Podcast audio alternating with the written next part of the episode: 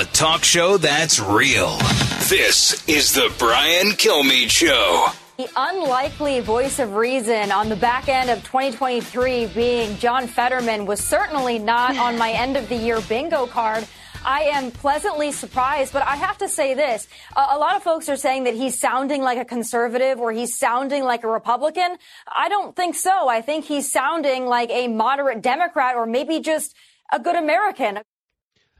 Tomi Lahren uh, reflecting on what Senator Fetterman sounding a little like Joe Manchin where at the border they both admit, like Joe Manchin, Democrats, the border is an absolute mess, can not acceptable. That Israel needs to be supported, no no breaking point. That Senator Menendez is as corrupt as, uh, as George Santos, if not worse, and just mocking him the fact that he's still there. Just some of the things that shocked me anyway, and I'm happy for Senator Fetterman as a person that he seems to be on the on the uh, on the upside after that stroke.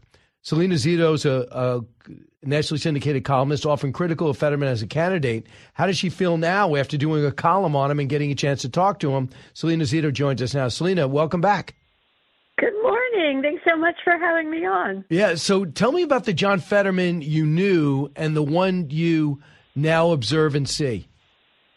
So, um, if listeners don't know, I live in Western Pennsylvania, so but covering national politics. And so I've covered John Fetterman since 2005 when he won the mayor's race for Braddock by one absentee ballot. So, you know, he's always been sort of this interesting character. And for years, as I covered him, he was never sort of anybody's guy, right? He wasn't the Democrats guy. He wasn't the progressives guy. He was all over the place and very reflective and also very reminiscent of the old fashioned moderate Democrat. He was he was uh, uh, socially uh, left on other things, but center on on other uh, many other things too. Just on fracking and manufacturing alone, and and and heavy regulations impact on those industries. But when he had his stroke and and and now we know as he has told us and detailed he was suffering from depression his message wasn't really the John Fetterman I had known and and so I had been very harsh on him regarding transparency during the election in 2022 not personally but on transparency. But as he sort of um, you know, in January of last year, admitted to depression, admitted himself, and and over the course of time in that past year, has started to regain his sense of self and sense of who he was and who he is. I'm seeing the Fetterman that I knew for 20 years re-emerge as as a center, center left, moderate Democrat that he had been for 20 years. So I want you to hear Salena Zito uh, also observing like me, listen, I don't care what party you are. I want to think do things that are good for the country. It seems like Fetterman's doing good things for his country, and he's in a he's in a very purple state, and a lot of people thinks it could, you know, that McCormick could pick up that seat. I want to talk to you about that. The other seat against Casey will be tough, and that oh, there's a lot of Republicans there. They're not happy with Joe Biden. Here's Senator Fetterman on TikTok. You've been very vocal in your full support for Israel. I see the Israeli flag behind you in your office there. You've been very clearly arguing that Hamas bears responsibility for the tragedy of what's going on in Gaza. Why do you think so many younger people, especially in your party, see it differently? I, I really, I really don't, I really don't know. Uh, I, I do know that a lot of people are getting their perspective from TikTok, and I think if you're kind of getting your perspective on the world on TikTok, it's going to tend to be kind of warped or not reflective of the, the history and, and actually the way things absolutely are. And what is very clear is, is that Hamas started this and they actually broke the, the ceasefire and they attacked uh, and murdered uh, babies, children, women, uh, attacked a, a music uh, uh, concert and everything. It's, it's, it's outrageous. Of course, you know, you can't get a Democrat to admit that TikTok should be banned. We know that it should be, but they want to use it for the election. So that's pretty amazing, yeah. don't you think? Yeah, absolutely. So here's the thing people don't know about Fetterman. He has always been very politically astute. Uh, in 2016, in an interview with me, you know, we were, I think we were in Erie, or, uh, and he said, you know, pe- people don't understand this, but Trump could win our state. So he understood that, and and a lot of Democrats were really mad at him for saying that. But he was he, obviously he wasn't wrong. He's also very politically astute in in um, when he ran for, for lieutenant governor, and for the first time in history, upended a sitting lieutenant governor in a primary. How did he do And it I- though? When he ran, did he run as a moderate? he he ran he's always been all over the place Okay. but yeah if you were if you were putting him on a scale i would say he was moderate Wow. and that's how he ran and and and and, and i think the thing that people don't understand in pennsylvania there's a couple things going on that's sort of pretty granular but important in allegheny county which is where he lives the first and only uh, um, district attorney to run and win against a Soros fund district attorney happened in, in his home county. You know, so the, I'm sure he's looking around and saying, you know, um, I, I, my my my state is is pretty moderate. It's it's not far left and it's not far right, and and so I'm going to you know pay attention uh, as to where my positions fall. I'm sure that that's something that that that goes through his head. Shipping can make or break a sale, so optimize how you ship your orders with ShipStation. They make it easy to automate and manage orders no matter how big your business grows. And they might even be able to help reduce shipping and warehouse costs. So optimize and keep up your momentum for growth with ShipStation. Sign up for your free 60-day trial now at shipstation.com and use the code POD. That's shipstation.com with the code POD. Uh, we're talking to Salena Zito. Uh, uh, cons- uh, would you say conservative columnist or just nationally syndicated consultant? Would you call yourself a conservative, Salena? Just a, yeah, just a columnist. I cover everybody. So here's Senator Fetterman on uh, on Senator Menendez, who I can't believe that we have not heard anything from Schumer, nothing from Cory Booker. You heard about this latest allegation for a five thousand dollar watch. He was going to say some nice things about Qatar. That's the accusation, and also the gold bars that were found in his closet.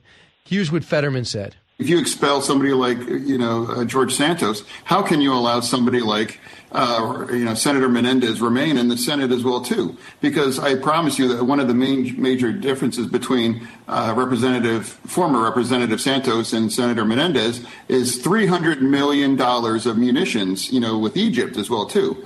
And uh, Santos is never uh, accused of being a, a foreign agent. Can you believe that? I mean, that sounds like Jim Jordan. Well, you know, it's it's it's applying common sense to a problem, and that is what Fetterman has always been very good at doing. And and he, he and like I said, for years before he was in national spotlight, you can't imagine the amount of times he got in trouble with Democrats for for saying things that wasn't all that popular among you know Democratic orthodoxy. So I'm not surprised. Uh, I, I I wasn't sure who, who John Fetterman of 2022 was because he just didn't seem it, it just that message just did not seem like him. Um, but I believe we have a return to the guy that I had been covering, and and so I think what's happening right now is now people are seeing this on a national level, and they're like, oh, is this is you know m- m- making um, remarks um, like oh, did the stroke do this to him? No, stroke didn't do this to him. This is who he's always been, but you just didn't see his his uh, service, his public service in in the way in under the microscope. Uh, Salena, uh, lastly, when we look at your state, uh, Dave McCormick is really an impressive candidate on paper, and I actually met him in person. You know, he's got the, the West Point background, self made multimillionaire. He also worked at Treasury under Hank Paulson, and he's also been at war. So Yeah. he's got this rich experience. He does not need to work anymore. He is a Pennsylvania background. He didn't say, you, you know, anyone has a problem with me, I'm divorced. I like to visit my kids in Connecticut, guilty as charged, but he does live in Pennsylvania.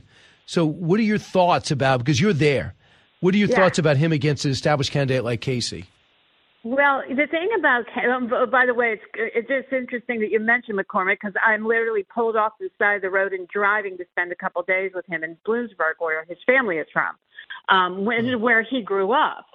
Uh, but you know, look, Casey has never faced a serious, well-funded um, candidate since uh, he first ran in 2006.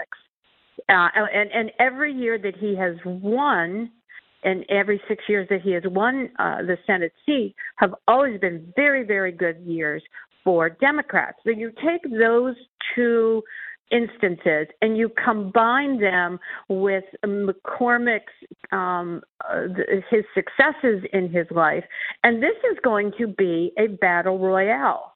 And and I don't. Here's what I don't predict will happen. I don't think this will get personal.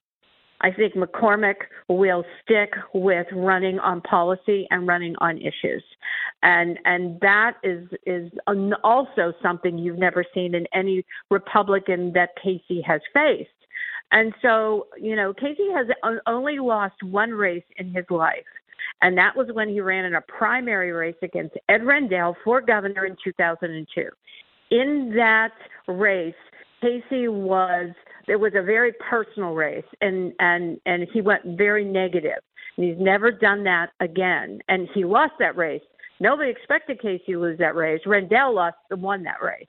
Um and so it'll be interesting to see how casey adjusts to running against mccormick who who is going to be running on policy policy policy policy and achievements. And and so I think it's going to be a fascinating race and one I'm really excited to cover. Right, and I guess uh, do you think Joe Biden's popularity or lack thereof will play a role? I oh I think I think both Biden and Trump. If Trump is the eventual nominee, I think, and and if Biden remains the um, Democrats' um, um, nominee or you know pr- yeah. um, incumbent president, I think both men will impact this race. It's hard to tell right now who has the more negative drag on the on the candidate, but I suspect at this moment Biden is probably the worst problem for Casey over Trump being a problem for McCormick. You, from what you can tell, just from Salena Zito's point of view, is uh, is Trump who won Pennsylvania stronger in 2024 than he was in 2016 or not? Uh, that's hard to tell right now, Brian. I, I see I see a lot of so this is what I get from Trump supporters in in my home state. They loved him when he was president. They loved his policies. But there is a fracturing on personality, on his comportment. And that is sort of his biggest challenge. Conversely, though, Biden is shedding voters in my state um, faster than Trump's voters being hesitant. So I would give Trump an edge in Pennsylvania, but no matter what, no matter who wins Pennsylvania, it is going to be close. Trump won it by 41,000 votes in 2016. Biden won it by a little more in 2020. It's just going to be very, very close. Salena, look forward to your uh, column after spending uh, considerable time with Dave McCormick. Salena Zito, thank you. Thank you. Thanks so much for having me. Listen to the show ad free on Fox News Podcast Plus, on Apple Podcast, Amazon Music with your Prime membership, or subscribe wherever you get your podcasts.